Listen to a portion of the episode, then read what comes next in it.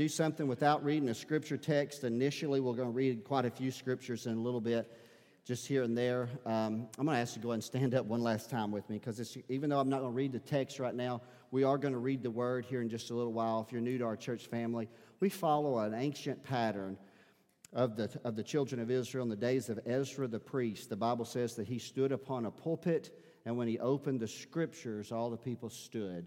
And we follow that pattern just, we don't have to. The Bible doesn't command us to do so, but we just put a value on the Word of God. Amen. Reading it and teaching it and exhorting it. And, and I appreciate so much today. I want you to know that as I get ready to minister, this is probably the first time in 30 something years of preaching and 20, almost 25 years of pastoring now that I have preached with a message that's directed towards forgiveness. Now, that would seem odd that someone in this uh, position, but to be honest, as, as I was asked by someone in our church family a few months ago to consider doing this, I began to think about it. And oftentimes, when people minister on forgiveness, they minister because they, they experienced a personal trauma at some point in time in their life. And they lived through a situation that warranted or even demanded that they learn or live to forgive. I, I haven't had a lot of trauma in my life. And so I can't, I can't stand here in great experience, but I also say this I don't believe that I have to. It's not based upon my theology, or my personal experience. It's based upon the, the, the Word of God. And, and we're going to go to the Word of God and we're going to ask the Lord to help us here today. And I really believe God has brought you here today for such a time as this. I believe this Word has great potential to minister to people in a very special way. So, would you, would you join with me in, in prayer and let's ask the Lord to just hover over this Word? Father, I love you and I'm grateful to have this opportunity. And I pray, Lord, that God, you would quicken things in our ears today. Our hearts would be receptive to the Word of God. We would be ready to receive it, Father. Let nothing distract us. Nothing. Not what's happened previously or what will happen later. But give us a Selah moment, a pause and reflect upon what you've said to us, Lord. In Jesus' name, and all of God's people said, Amen. So here's my title. You can put that on the screen if you would. If are you in the place of God? That's a question. You're going to understand more about that here in a few, uh, towards the end of the sermon. And I borrowed the latter phrase from an article that I'm going to share just a couple of uh, tidbits from here in just a little while. But are you in the place of God? It's a question mark. And your journey to forgiveness. You know, understanding forgiveness is something that I think would be necessary for each one of us because at some point in time in your life, you're going to be offended. Hopefully, not as traumatic as some have. Um, and and it's, a, it's, a, it's a principle in the kingdom that, that we need to challenge ourselves to say, God, I want to learn to forgive. I don't even know if I should say, as you forgave, that's the highest and the gracious level of forgiveness, but certainly that should be our, our desire. You know, as I began to study this out, I began to look a little bit first into uh, medical science just a little bit. I started there, oddly enough, rather than going right to the scriptures.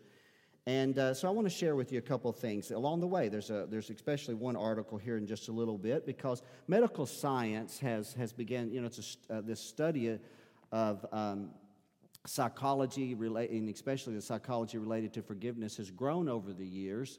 And uh, they've grown in their understanding of the results of not forgiving or the results of what happens when you forgive. So, first, I want to just define this is what psychologists generally define forgiveness as as a conscious, deliberate decision to release feelings of resentment or vengeance towards a person or group who has harmed you regardless, listen to this, of whether they actually deserve your forgiveness. And I think that's actually pretty accurate in the sense of even in the context of a, of a biblical context. But I'll address one particular difference of it here in just a moment. But over the latter few years, a lot of, lot of studies have been conducted that have produced some results that, that encourage people to, to, to, to learn to forgive, to put themselves in an environment where they can begin to foster forgiveness. So one particular study began. Uh, it looked at this. Listen to this. It was uh, forgiveness was found to be associated with a reduction in negative emotions. Several studies, one of which I'll notice real quickly. This was in men. Oddly enough, listen to this: men that was called post-abortion men. So when the the the male, the husband or the partner uh, when, when the spouse or the girlfriend chose to abort the baby against the, the wishes of the male, um, it's found that when they learned to forgive, it reduced anxiety or anger and grief.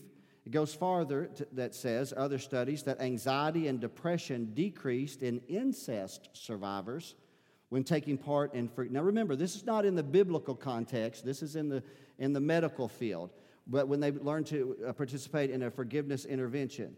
Uh, a study with substance dependent patients revealed that forgiveness therapy led to decreases in anger, anxiety, and depression. And emotionally abused women experience greater improvement in their depression, their, their anxiety, and their post traumatic stress symptoms in, the, in forgiveness therapy. So, so medical science over the latter few years has especially begun to learn of how that the human life can be improved when we learn to forgive. But not only in the psychological or the emotional aspect of it, but physically. They've definitely been learning about how that, that physically. So, studies, and this is from Johns Hopkins University, it's, it's, the studies have be, found that the act of forgiving can reap huge rewards for your health. It can lower the risk of heart attack, it can improve cholesterol levels and sleep, it can reduce pain and blood pressure and levels of anxiety and depression and stress.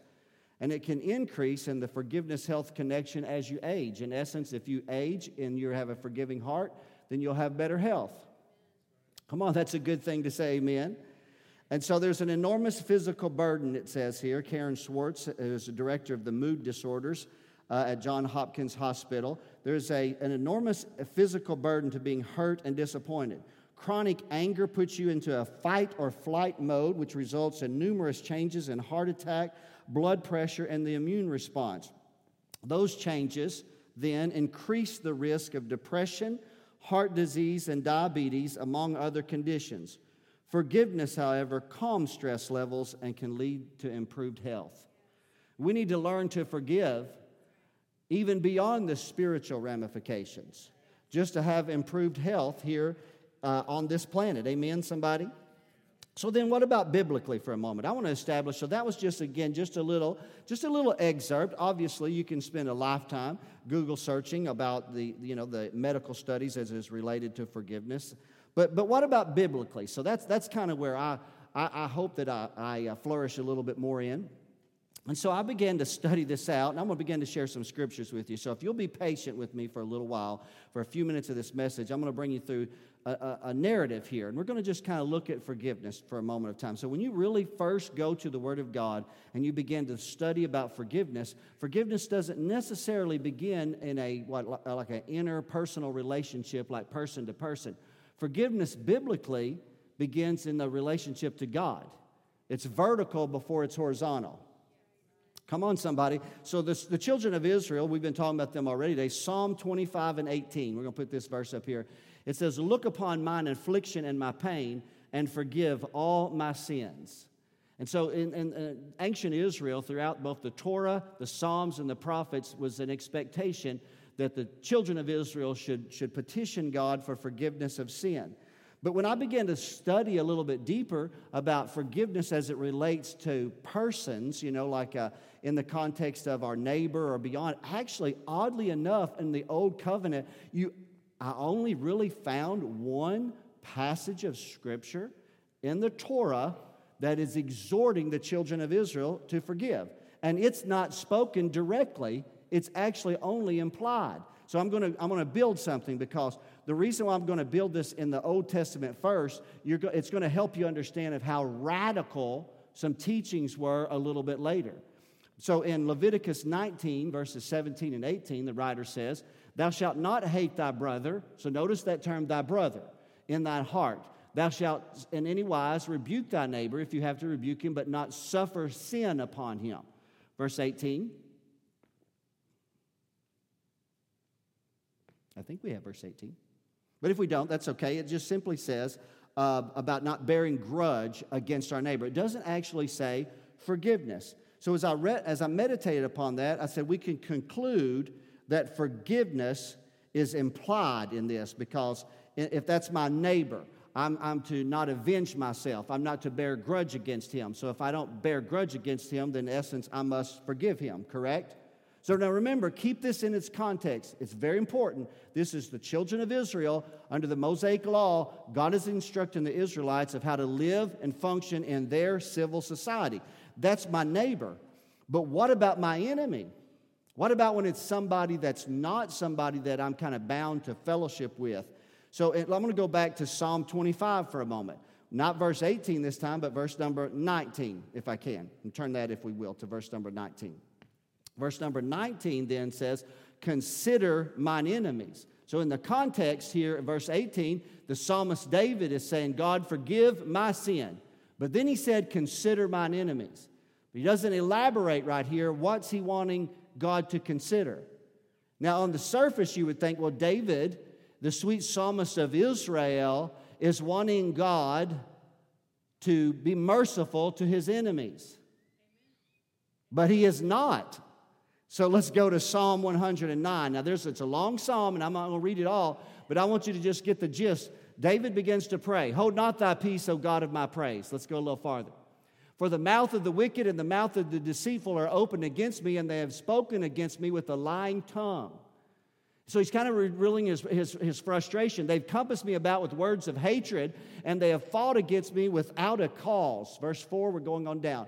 For my love, they are my adversaries. But then David commits himself to God. I commit myself unto prayer. But I want you to go on down. We're going to see further. We're going to have to read this quickly. And they have rewarded me evil for good and hatred for my love. Verse number 6. Set thou a wicked man over him, and let Satan stand at his right hand.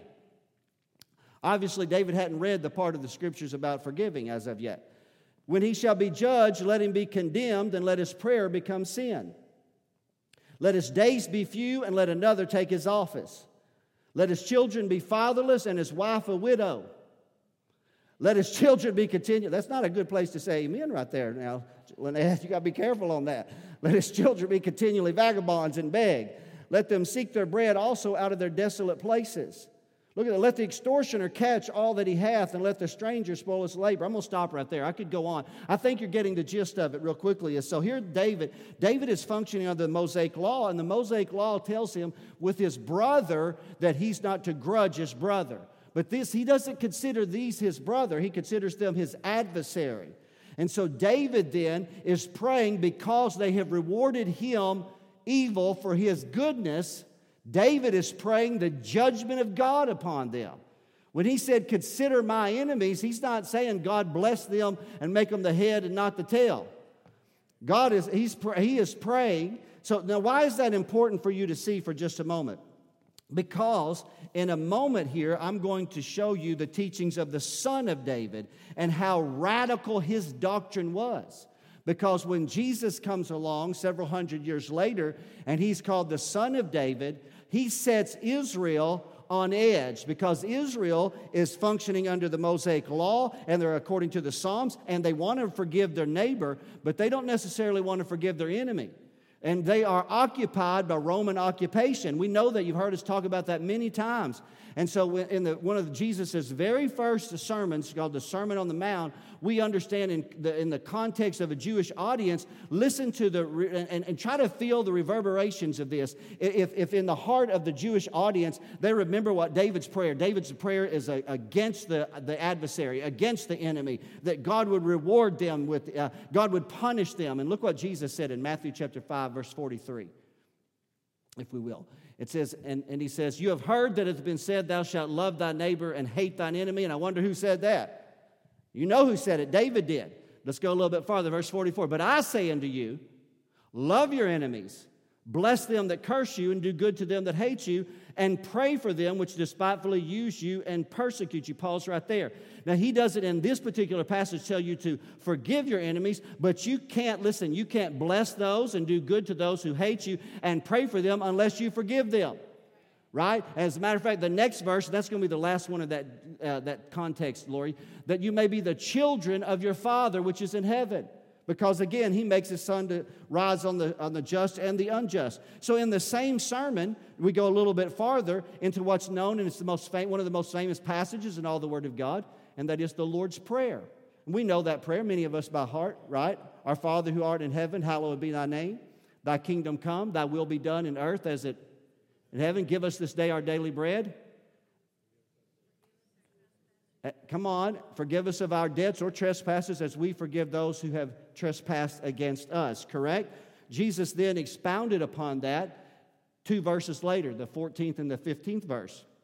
For if you forgive men their trespasses,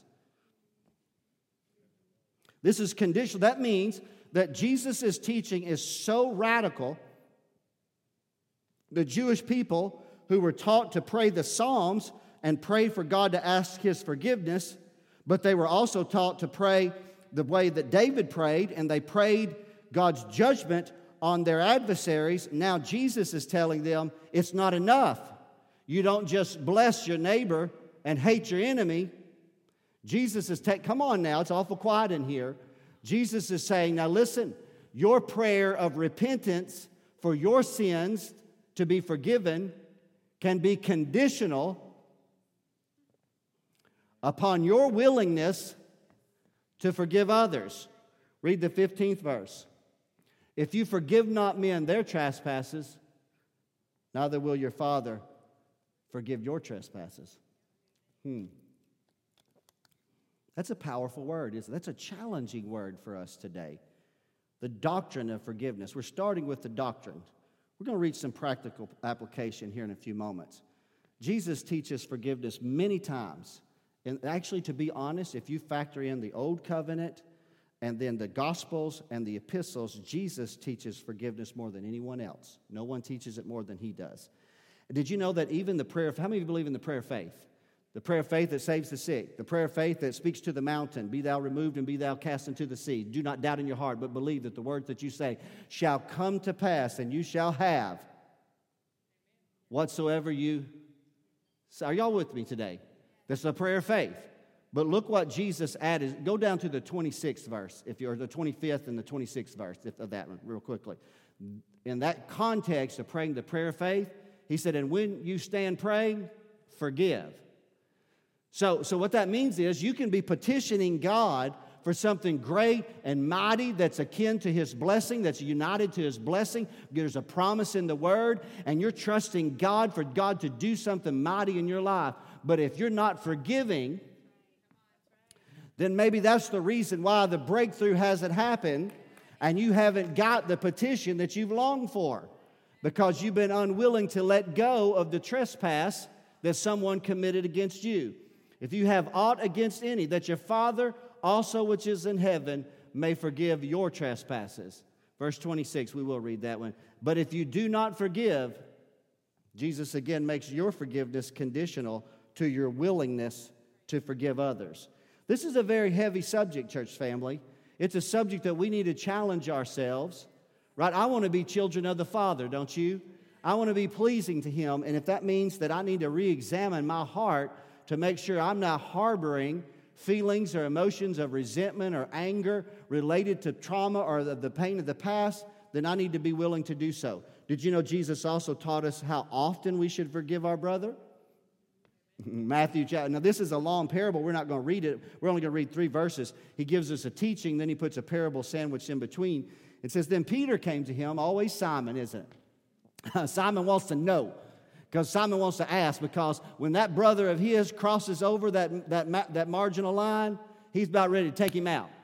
Are y'all out there today? So, so he's asking because he wants to know if somebody's trespassing against me, Lord, and you said, because part of this is tied to, to the Talmud, because in the Talmud there was a certain number that the Jewish scribes or the Jewish, uh, you know, what's the right word? The, not, not the scribes, but the, the Jewish seers and such like that, that they, they had taught people that you forgave. But then after a certain one, then you didn't have to forgive. So Peter's kind of coming to him because he said, Lord, he said, my brother sinned against me. He said, how often do I forgive him? Seven times? Is that enough? Is seven times? And look what Jesus answered. Jesus said, I say not unto you seven, but until 70 times 7. And many believe in that 490 in a single day, that if my brother comes back to me and says, I repent, then I'm to extend forgiveness towards him. Look at the last verse here in this context, which is verse number 35. So again, likewise, so Jesus once again makes our forgiveness of our transgressions conditional upon our willingness to forgive our brother of their trespasses. It behooves us to open our hearts up to a divine work of His Holy Spirit. But you know what I love about Jesus? Jesus didn't just teach us forgiveness, He demonstrated it. In the greatest example of all, stripped naked, nailed to a cross, falsely accused, beaten, lacerated, spit upon, suspended between two thieves or two murderers. And there, look at this. This is how, so, so remember how David prayed? Smite mine enemies, Lord. And now look at the son of David. Father, forgive them. He didn't just teach you to forgive, He didn't just instruct you to forgive. He demonstrated it from a place of wounding and brokenness to the very point of his dying breath for the Father to forgive those who are wounding him. You know, in the New Testament epistles, I'm almost finished with the doctrine of forgiveness. But I got to take you then from the teachings of Jesus to the teachings of the apostles. And once again, you, it's not as, as uh, prevalent teaching wise in the epistles as one would think. So the Apostle Paul mentions two verses in two separate epistles and a couple other verses that we're going to mention in another epistle. But Ephesians 4 and 32, and I quoted part of this a moment ago in the dedication. And here's the words as it relates to you and I, friend to friend, brother to brother. Be, this, I believe this works in marriage. Lord Jesus, forgive them, for they know not how to say amen at well appointed times and be ye kind one to another. How many know marriage can survive a long time when you learn to be kind to each other? When you learn to be tenderhearted. It's not just in marriage, this is in brother to brother, church, interaction with people, forgiving one another. Don't forget this last part. Even as God, for Christ's sake, hath forgiven you. Paul wants that to be in your memory. He says it again in the book of Colossians. We'll read that, chapter 3, verse 13. Forbearing one another and forgiving one another. If any man have a quarrel against any, even as Christ forgave you, so also do ye. So Paul only really eh, mentions it a couple of times, but it's very heavy. It's, it's tied to Christ's forgiveness for us. And then he mentions it again, and this one maybe has greater weight to it that we have to look at. I won't look at it today in fullest depth, but in Second Corinthians, Paul's tying something to forgiveness. So he's kind of speaking, this was kind of within the church, and he's talking about forgiving anything. He said, If you forgive, I forgive. He said, If I forgave anything to whom I forgave it, for your sakes, forgave I it in the person of Christ. So Paul is reflecting upon the church's willingness to forgive a brother who has sinned against their church family. That's what that text is. I won't go into the depth of it, but look what he almost warns us with. The next verse. If we fail to forgive, it seems as if Satan can get an advantage over us if we fail to forgive. So perhaps even, I didn't take you into the parable of Jesus in that last, uh, when I told you that Jesus taught about the seven times. That was a parable that Jesus talked about when someone doesn't forgive, they're given to the tormentors. Maybe Paul is thinking of this when he's writing, because if you fail to forgive, and Satan gets an advantage over you, he's a tormentor, right? He gets a stronghold in your life. And so, so, so we see this in the Word of God that perhaps uh, this doctrine of forgiveness is something that we need to look at and pray over and ask God to work this in our hearts and minds. So I, I've, I've kind of went out of order on purpose. So I've given you, again, the definition of forgiveness by a psychologist. I've given you the doctrine of forgiveness according to the Scriptures, but I haven't really defined it for you according to the Word of God. So, to, sometimes, eh, let me just go help you with this if I can. When you're trying to define something according to Scripture, you go to the root word in, in the language that it was originally written, whether it be Hebrew or Greek. and you look at it and then you see how it was used in other places in the scripture, and that helps you kind of develop the definition of it. So, forgive in Hebrew is listen to this it's to lift or to burn, to take away or to carry. So, listen, forgive in Greek is this, which is what the New Testament is written in it's to leave or to let or to send forth or to put away. So, in essence, if you say, well, what does it mean biblically? It means that you got to let it go. You've got to send it away. So, we're going to go back to that original definition by the psychologist. The psychologist said that it is a conscious, deliberate decision. And I say, yes, that's that you got to release feelings of resentment or vengeance toward a person or group who's harmed you. But for the believer, it is a decision, but it's even more than that. It's not just a decision, it's a commandment. Right? We're commanded by Christ that if we're His and we want the Father to forgive us, then we must release others of their trespasses. Now, with that in mind, though, I want to remind you of what can happen when we fail to forgive. When we fail to forgive, we can become bitter. You can develop hatred. You, vengeance. You can act and, re, and react. You can, become a, you can become a person of wrath. You can have health issues. You'll have regret. You'll go through your life with regret. That you'll give the devil a stronghold in your life. Did you know that some people that self medicate on drugs or alcohol, alcohol are doing so because of their unwillingness to forgive? Fear and distrust. You'll live a life of fear and distrust. You can live a life in bondage. And what happens is you become twice the victim. Twice the victim. Now, here's something that I put down in my notes that I'm going to be honest with you.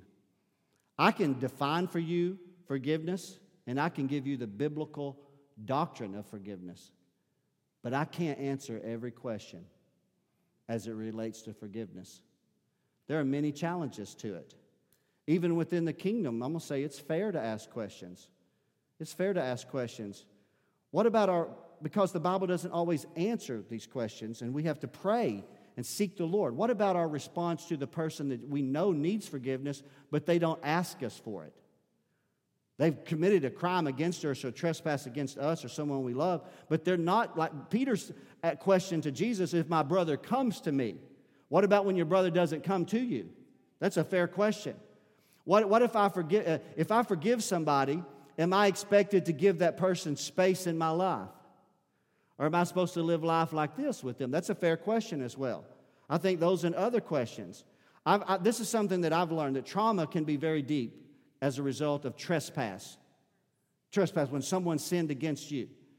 And it's not always as easy as reading a doctrine off of the page. Scripture doesn't address directly your personal response to abuse, neglect, abandonment, divorce, infidelity. So, are we to conclude then that the general teaching of forgiveness must apply? I have a tendency to say yes, but that doesn't mean that it's not easily worked out. Sometimes it's difficult to work those things out, and we need the help of God. Come on, somebody. But at the same time, I want to make sure that I'm not manipulating Scripture, right, for my sake and for the disadvantagement of others and for my advantagement, I want to make sure that I have a clear conscience before God. Right? So I, when, when we see that passage of Scripture where it says you got to work out your own salvation with fear and trembling, I think that can be applied to this area of forgiveness because not everybody's situation is the same. I'll tell you what, because it's one thing if you say, I need to forgive somebody because I've got resentment because they got promoted and I didn't. It's another thing when you were sexually abused That's, that's, a bit, that's a lot different, quite a bit different, church family. So, in my studies here, I found an article that I want to mention, told a little bit of a story. Are y'all with me today? I feel Jesus in this room, don't you? Because he's a forgiver. And he wants his people free, and he wants you free. And I don't know who I'm preaching to do. I don't know everybody's testimony. I don't know the things, but, I, but I'll tell you what, I really felt in my heart God wanted me to minister and to minister the way I'm ministering to you. So I, I, was, as I was studying, I came across a, a, brief article by a psychologist named Nick Wignall. And he told about how that some, he's, so he really tries to help people um, experience genuine forgiveness. But now, as I share just a few of, uh, just tidbits. I told you I was going to share tidbits in a moment. I want you to know so he's not doing this from a religious conviction. He's not, he's not doing this. So, but, but he gives an example of what helped form some of these principles that he's going to share. They're very quick. We're going to go over them very fast. And you're not going to count them against my time. so listen, very quickly. He said this. He, he said, We're going to call this lady Mary for a moment. Mary was the childhood victim of some of the worst abuse I've ever heard of. She was chronically beaten by her alcoholic father. She had to be admitted to the hospital several times as a result. She was molested multiple times by another close family member. And frequently, she was manipulated emotionally by her mother in order to hide her father's abuse and keep the family safe.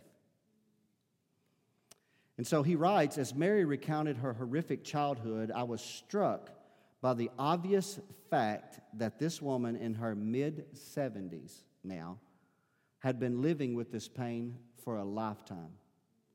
And she goes on to explain that as bad as the actual abuse was and all the effects it had on her growing up, it was her inability to let go that was now bothering her the most.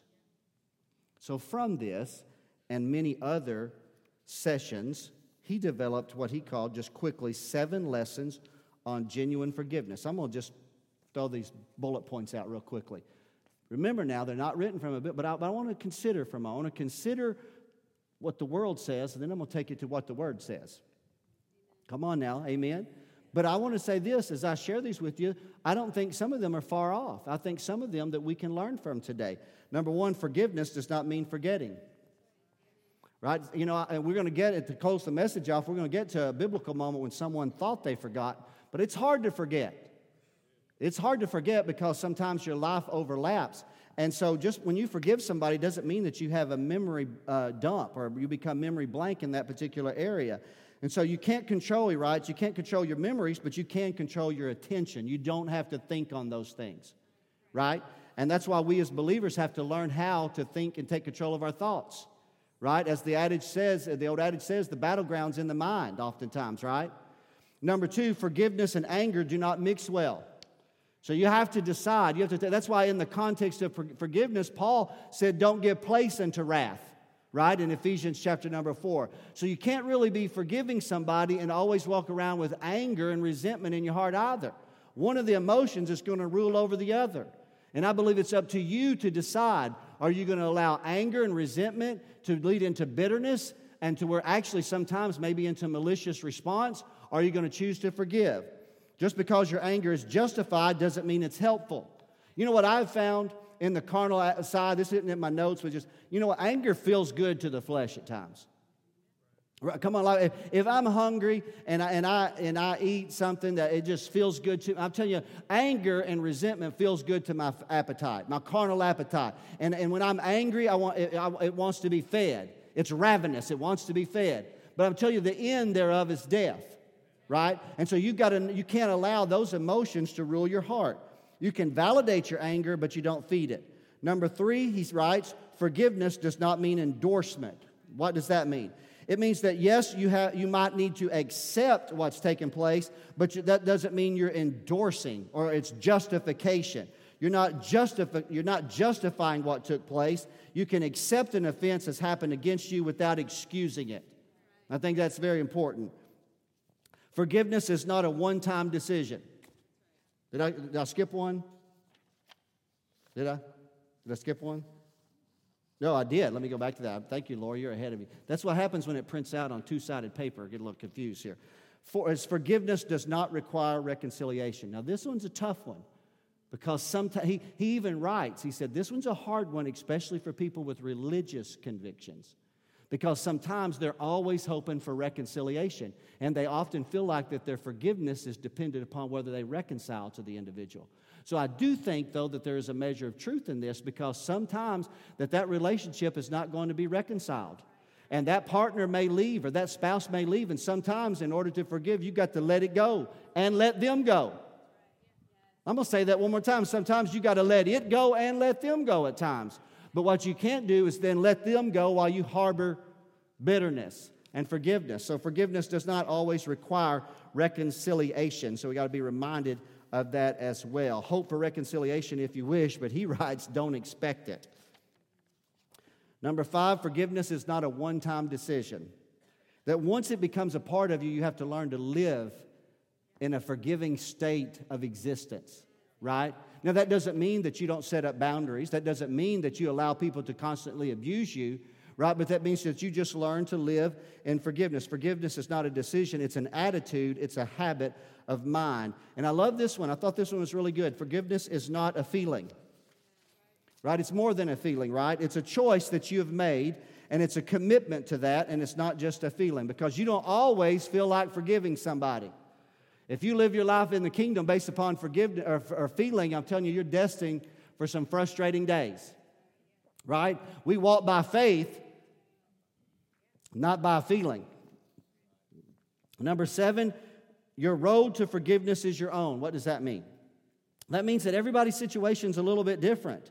And you have to embrace the emotional distinctiveness of your road to forgiveness. And you have to ask God again as a believer for God to work in you to will and to do of his good pleasure. So notice this real quickly. I thought that those were good lessons on forgiveness, right? By, by psychologist Nick Wignall. But one thing that was obvious to me as I read the six page article was seven lessons on forgiveness that, uh, that he's learned and he's accumulated. He gave us just tidbits of years of study and years of counseling and mentoring and helping Mary. That was not her name, but that was what he called her. By the, by, after about two years of therapy, how she did learn to forgive and how her life was improved. But I did notice this there was no mention of God, there was no mention of the Word of God or of faith. And so here's the, what I thought was, uh, you know what, God, I said, those are good things, but I'll tell you what, I'm going to give some, some, some tidbits too.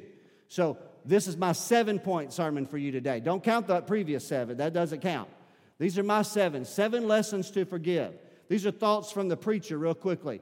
Number one, listen, to, to really journey towards forgiveness, you have to understand your own need for forgiveness. Now you say, Pastor Brown, are you saying to me that if somebody trespassed against me, that I'm the one that needs to repent? No, I'm not saying it's tied to that trespass uh, against you. I'm telling you, we have all sinned and come short of the glory of God. Every one of us, there is not one righteous one among us. And let me tell you, you will learn to forgive more readily and more biblically when you understand your own trespass against the Father. And when you come to the Father, according to Psalm 25 and 18, and ask the Lord, according to His mercy, to forgive you of all your sins, and you recognize that you can't forgive yourself and you can't walking around say, I just forgave myself. No, I'm standing complete in His forgiveness. Then I truly be, be able to forgive from, from the Father's heart because my heart has joined to His heart. He forgave. He forgave me and therefore I strive to forgive others. Remember what Paul said in his teaching? He said, As you forgive, he said, it's even as God, for Christ's sake, hath forgiven you. How many you know you never let go of that? You never, you never try to forgive somebody without being aware of your need and God's grace to forgive you. Because if you do, then you're doing it in your own strength rather than in His. And we're spiritual people today, amen. Number two, this one's hard for you. You are not the judge. We want to be. It feels good to be, right? But let me just go ahead and set this, uh, establish this. You're not the judge. Look what Jesus said. Let's go back to what Jesus said in Luke 6 and 37. He said, Judge not, condemn not, and forgive. Man, I'm preaching way better than y'all shouting. Let me go ahead and tell you one more time you're not the judge. You want to learn to live in forgiveness, then you choose, according to the Word of God, to not judge and to not condemn, but to forgive as Christ has forgiven you. This is difficult. It's difficult at times to pass that judgment to God. you can't be as David of old. Lord, smite them from heaven. Right? That's not how we that's not how we're tempered. That's not our dispensation the dispensation of grace in which we live in today. Now, in mine and Jason's conversation with this a little bit, we both were reminded of a particular moment in the Apostle Paul's life when the Apostle Paul was remembering a man in his epistle, it's written epistle called Alexander the coppersmith, who was an idol maker, and the idol, the, the, the, you know, the market of idols began to suffer wherever Paul's ministry went because people started turning to the one true God and they stopped buying the idols. So many times these coppersmith or silversmiths, whatever they were, they started bringing, you know, wrath and evil against the, the, these preachers. And so Paul, Paul doesn't pray quite right David prays, but he doesn't pray quite like Jesus prays either. And he says, May the Lord reward Alexander according to his work. And so, but, but in doing so, what we can say, at least he did this. He passed it and left it in the hands of God. You're not the judge, He's the judge. Come on, somebody, amen. I'm going to skip that passage of Romans. We're going to go number three. This is my observations as your pastor. Family trauma seems to be more damaging. Family trespass. It's one, it seems one thing to forgive somebody outside the family for whatever reason. It seems easier to forgive someone who has no natural uh, you know, attachment. You're, they're not in the family. They're not a cousin. They're not a son. They're not a father. They're not a, a child. They're not anything. For whatever reason, it just seems to be easier because it seems like trespass in the family seems to cut deeper. Are y'all out there today? I mean, this is, I mean, I'm not a psychologist in any capacity. And, but I'm just trying to say, I'm just observing this of my, my 20 plus years of pastoring and seeing people that I know are hurt and wounded in the family. It seems like it just seems to be more damaging. And if it's more damaging in the family, look at this, number four, then you need a special work of grace. You need a, if, if God could put a special anointing on Paul so that handkerchiefs were taken off of his body and demons were, were, were cast out of people with him not even being there, you need a special work of the grace of God in order for you to forgive. Right? How many of you believe that today? I believe that the God of all grace can supply the grace that you need to be able to forgive those who have hurt you and wounded you, even or even especially those that are in the family. There are three more, and then I'm closing. And I think, if any, this is probably the tipping point, this fifth one. This is probably where it has to happen. This is the practicality of it. You say, Pastor, I can read the doctrine of forgiveness, I can go to a therapist, I can um, get some people take medication to help them deal with their emotional trauma. All those things. I can do a lot of things where's it really going to find its outlet? How am I going to really make this a part of my life? Put this scripture up here again, Mark 11, 25. And when you stand praying, let me tell you, you know where you learn to forgive? In prayer. Let me, let me tell you, not on Facebook, not on complaining about situations or a spouse or uh, hurt or abuse or ne- uh, negligence, and even not in a even not in a counselor's room. I'll tell you, you'll find the, the power to begin to forgive people when you begin to profess it to the Lord in prayer. When you begin to say, God, let me just go ahead and show, just as I talked for a moment ago with the baby dedication about how to bless, I'll tell you how to confess. You confess to the Father this way Father, I cannot forgive this person of myself. I cannot do it. My carnal appetite, my carnal mind, the pain and the trauma is too deep. But God, I'm going to trust that you're the God of all grace. I'm going to trust that you give me the ability, Lord, that by the supernatural power of the Holy Spirit who dwells inside of me, Lord, I can now release this person in Jesus' name. And then you begin and you speak out that person's name unto the Father in prayer. And you say, God, I let them go. I let that go. I let that resentment go. I let that abuse go. I let that trauma go. God, I declare it in Jesus' name. He that the Son Son is set free is free indeed, and I'm not going to walk in the shadow of that trauma all the days of my life. But in prayer, God, if I can work it out in prayer, I can practice it in everyday life. But if you fail, listen, if you fail to stand praying and forgive, you'll never be able to do it when you're confronted by that pain or that person again. It has to happen through the means of prayer. And you say, Pastor Brown, how often do I do it? Maybe the next time you come to prayer. Jesus said, when you pray, say, Father who art in heaven, hallowed be thy name. Thy kingdom come, thy will be done in earth as it is in heaven. Give us this day our daily bread and forgive us of our debts. As we, how often do you need to pray that? As often as you can. Come on, somebody. You pray, God, the strength. Give me the strength to forgive those who have trespassed against me. Come on now, I know that, that the psychologist did not include when you stand praying, but Jesus did. The shepherd and bishop of your soul, he said, if you really want to overcome pray, uh, unforgiveness, then you forgive in prayer. Forgive in prayer. Pray. How about this one? How about praying for the redemption of the trespasser? How about praying for their eternal soul? And you want to know when you're really free? this is a tough one when you can pray for God to bless the person. Come, when you can pray that, Satan will have no stronghold over you.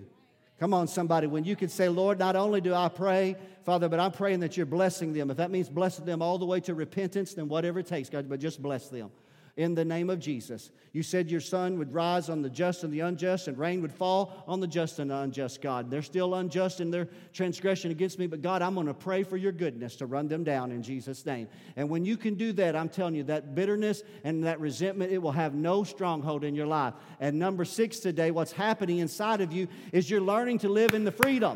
You're learning to live in the freedom that you have in Christ Jesus because you're forgiven of your trespasses and you're walking in His shadow and by His grace and the power of the Holy Spirit, and you're not going to be brought in bondage again.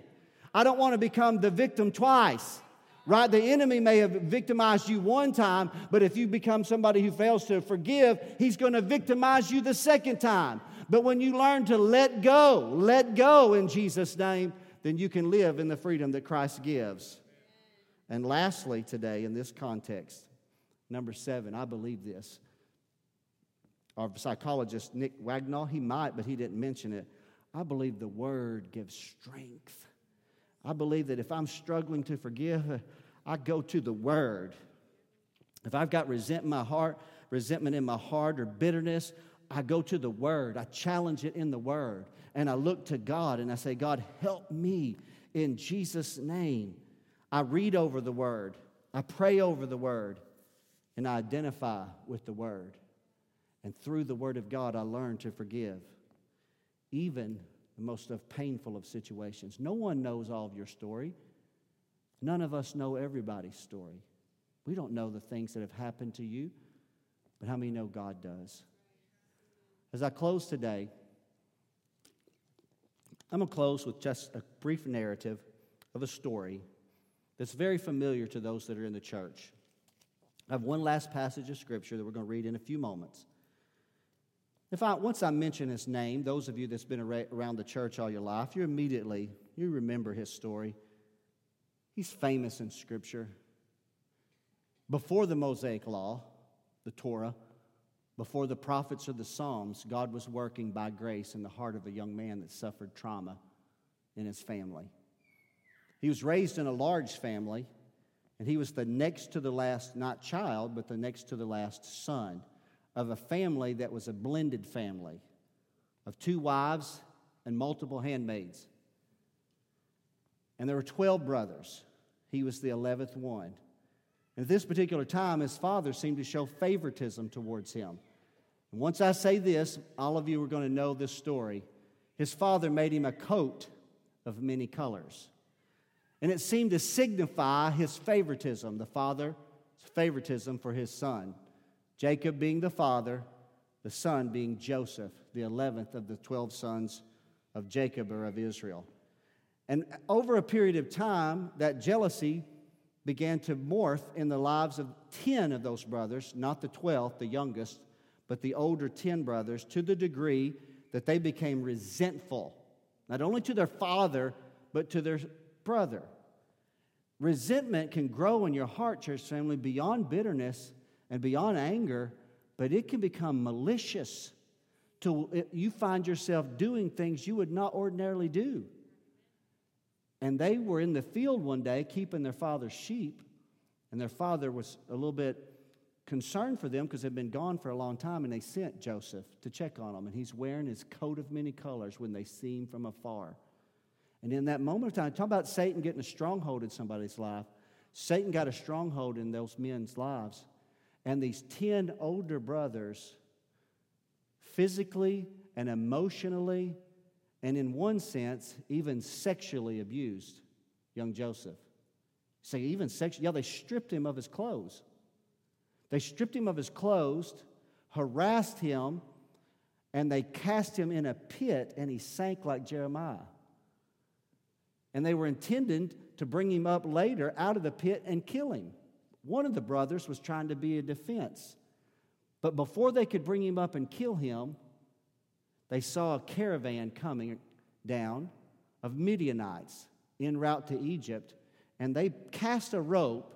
And you can only imagine what Joseph is feeling. He's, uh, he's a very emotional young man. He's probably just 16 or 17 years of age at this particular time. He's very emotional. He's probably been weeping and sorrowing down in that pit when a rope comes down to him and he thinks this nightmare is about to be over. And he catches hold of it, and his brothers pull him up, and much to his shock and amazement, they take him quickly and drag him to the Midianite caravan and sell him as a slave. And they watch as they put fetters and chains on his hand and feet. And he is crying and he's sobbing and he's wounded and he's hurt. We can't, I can't fathom that. But somebody under the sound of my voice might can. I don't know your past. But I love what this says. Listen to this. Genesis 37, verse 2 says, But the Lord was with Joseph. Let me tell you this real quickly. The Lord sees you even in your trauma even in your trespass, when someone has trespassed against you, God knows right where you are. If you know the story, and I'm going to preach it all today in any capacity, eventually, eventually, when he is brought to Egypt, God was with him and kept him despite the pain and the trauma. He eventually he eventually was purchased. He was uh, out of slavery. He was eventually given a governmental position that he eventually rose to power to the position of prime minister of all of Egypt, the greatest superpower at that time in all the known world. Isn't that a powerful story? And y'all know it's Joseph's story. It's in Genesis 37 all the way to Genesis 50. Almost 14 chapters are given to this narrative in the Word of God. It's so powerful. He eventually marries. He's got two sons. He's purposely naming his sons as a way to say, God is helping me to overcome my trauma. He names his first son Manasseh. Manasseh means in Hebrew, God hath made me forget. But the reality was is he hadn't quite forgotten. But he's trying to suppress that memory by saying, God hath made me forget. He names his second son Ephraim. God has caused me to be fruitful in the land of my affliction. And wouldn't you know it, through a process of events, God supernaturally brings those brothers and those accusers all the way from the land of Canaan to Egypt in search of grain. Joseph has an opportunity to actually vindicate himself upon his brothers. If you ever, I mean, I know when Sister Sherry just wants to have a crying moment, and ladies just want to have crying moments. I've learned that after 30 something years of marriage. And so she can watch a Hallmark movie. You really want to have a crying moment, you pick up Genesis 37 through 50 and you try to identify with Joseph. And when you see the love of God in the heart of that previously young man, now a mature adult with a wife and two children, who has the opportunity if he chooses to not only show resentment and anger towards his brother, but he can actually kill them, and they had failed in their attempt to kill him. But he will not miss if he chooses it, but rather in one of the most emotional moments in all the Word of God, when his identity is made known to them, he falls on their necks and weeps tears of forgiveness to his brothers. If Joseph can survive that, you can survive your trauma. That's why it's written in the Word of God. Daryl joins me on the platform as I take you to one last ending to that story. If you know anything, you're raised in Sunday school, or if you read the Bible yourself, you'll know that Joseph then sent for Jacob, his father, the rest of the family. Jacob, from his position of prime minister, he sustains them for many years. They're given the good land of Goshen, in Egypt. There's a relationship formed with Pharaoh. And God is blessing. God was providentially taking care of the people of Israel.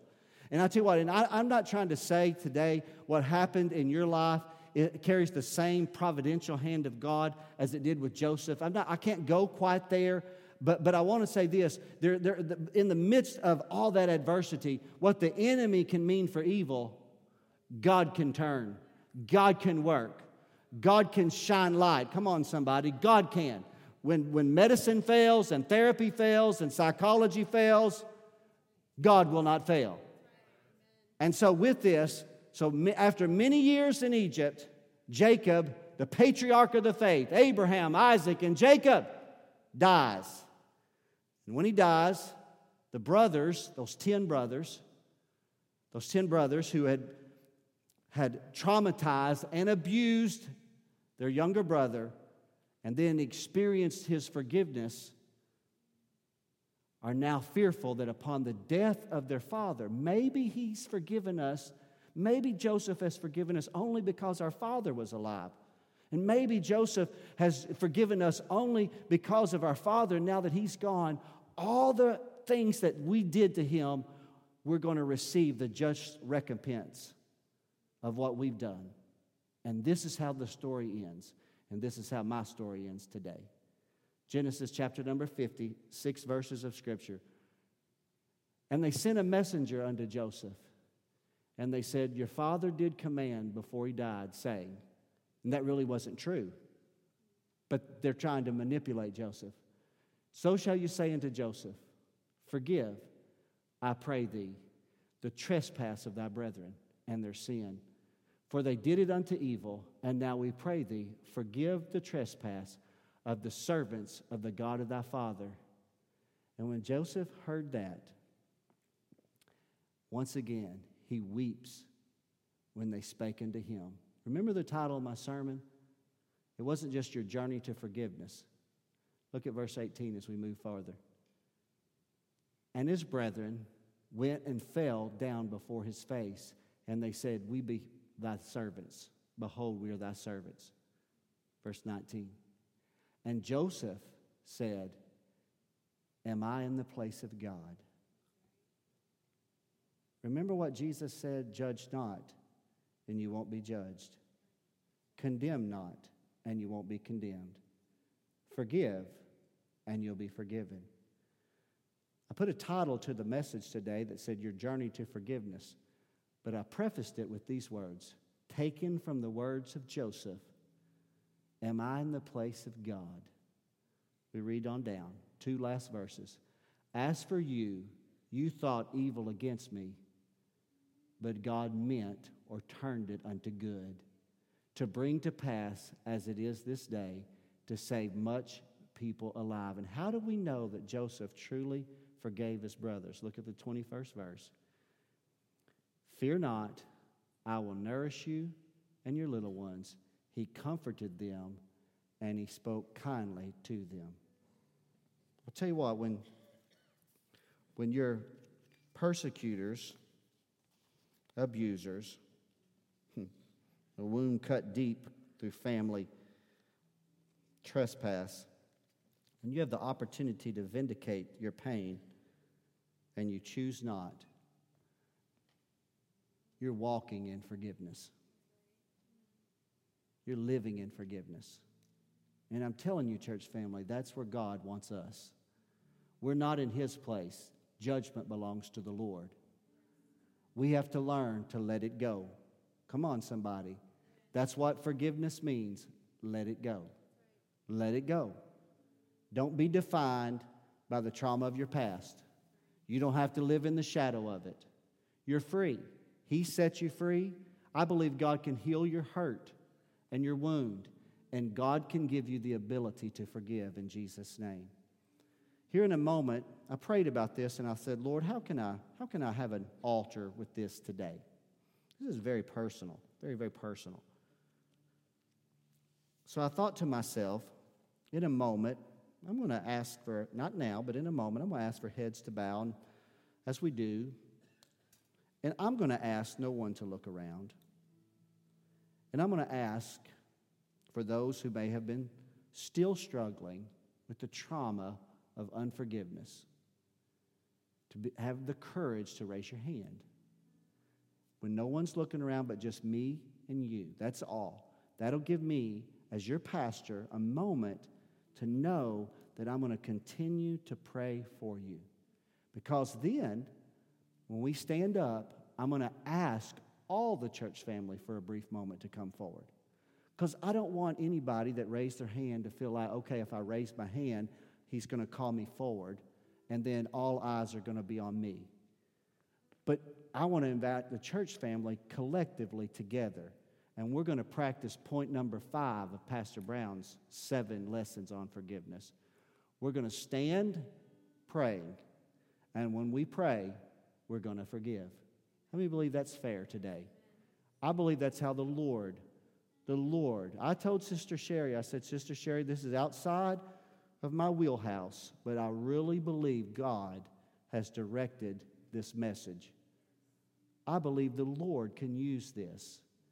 Mary was 75 years old, sitting in a therapist room, trying not to live the rest of her life in the pain that she had lived in because she didn't know how to forgive.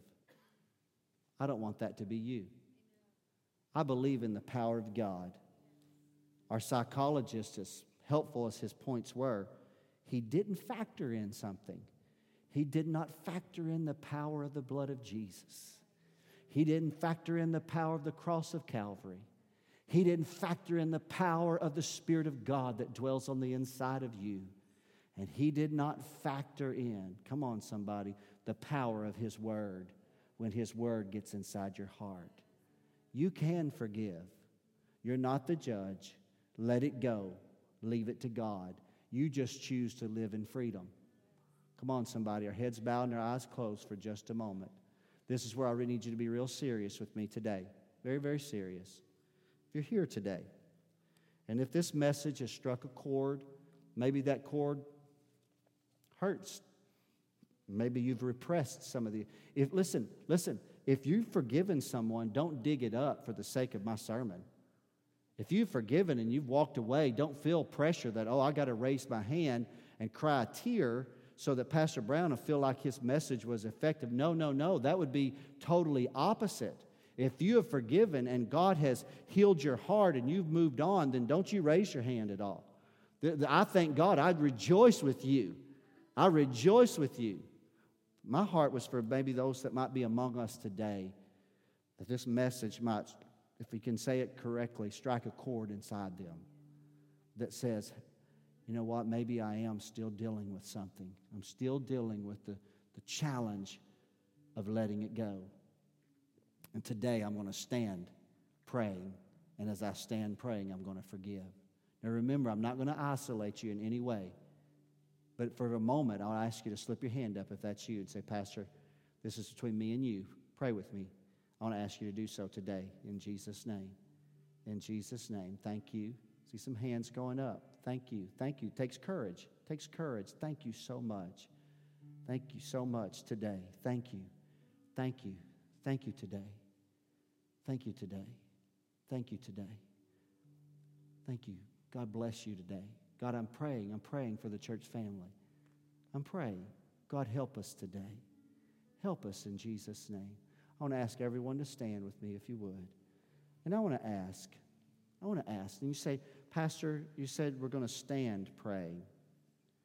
Why do I need to walk forward? Now remember, I want the church family. We're going to be dismissed in a few minutes and you're going to go out and all of that. But I want to ask you to take a step. What did you tell me earlier today, Alicia, that God always expects something of you? You got to you got to show forth that faith. So if we could just as a group just take a step and just slightly move forward to the altar. I just believe we're saying, God, I'm moving towards you. I'm moving towards you. You know, the, the writer says that if we will draw near to God, He will draw near to us. How many of you are grateful for His forgiveness today? Aren't you grateful for His forgiveness? As a matter of fact, I'm going to start right there. We're going to start right there. We're going to pray a closing prayer, and we're not going to pray long. I mean, now, if you need to pray long, you pray as long as you need to pray. But as a group, as a group today, I want to just pray with us collectively. Jesus said, when you pray, when you stand praying, forgive. Before we do that, before we approach the Father for the grace to forgive, we're going to ask the Lord to forgive us of our sins. We're going to do that publicly in your own heart. Let's pray together.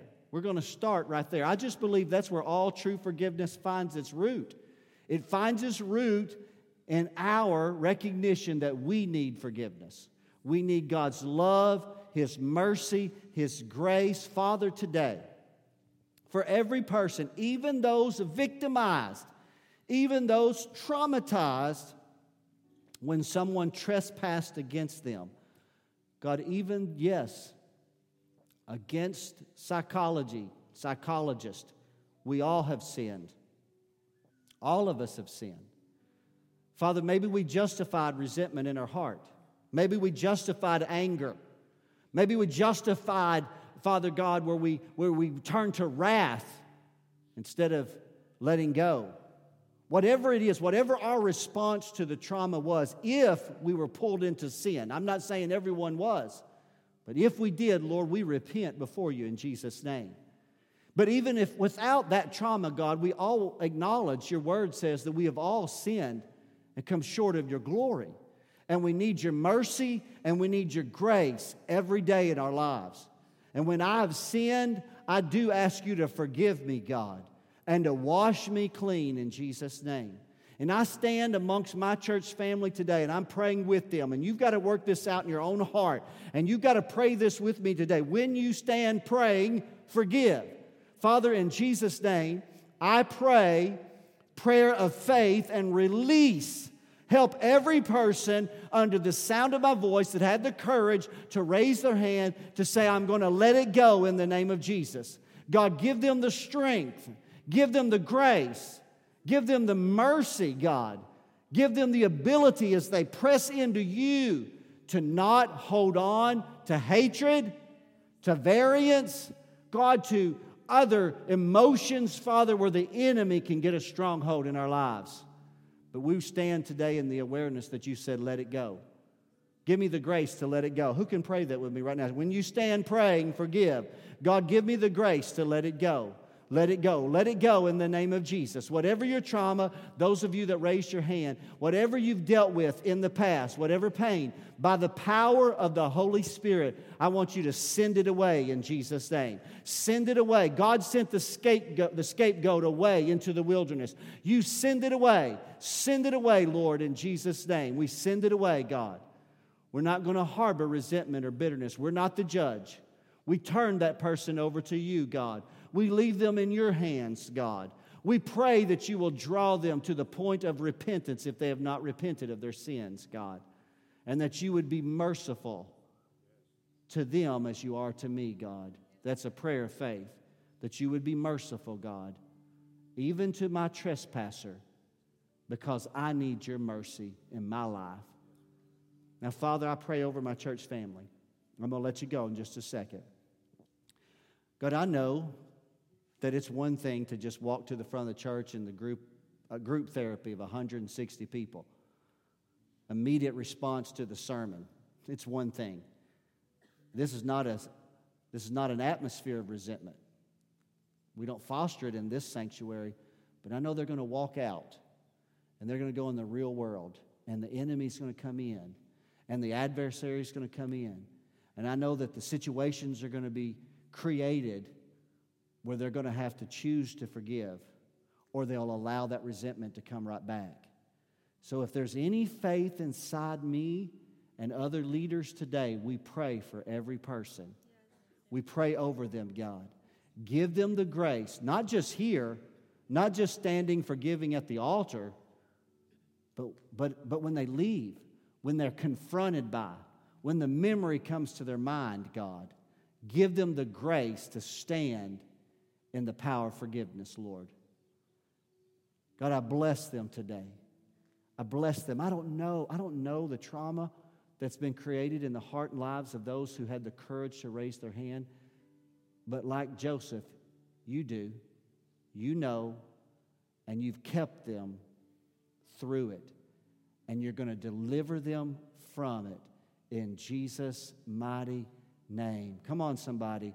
In Jesus' mighty name. And all God's children said with me, Amen and amen and amen. I can't tell you how honored I am to have been able to share this word with you. Listen, that one point was this is a journey. So continue on in your journey. It's not just a one day sermon, is it? Come on, it's not just a one day sermon.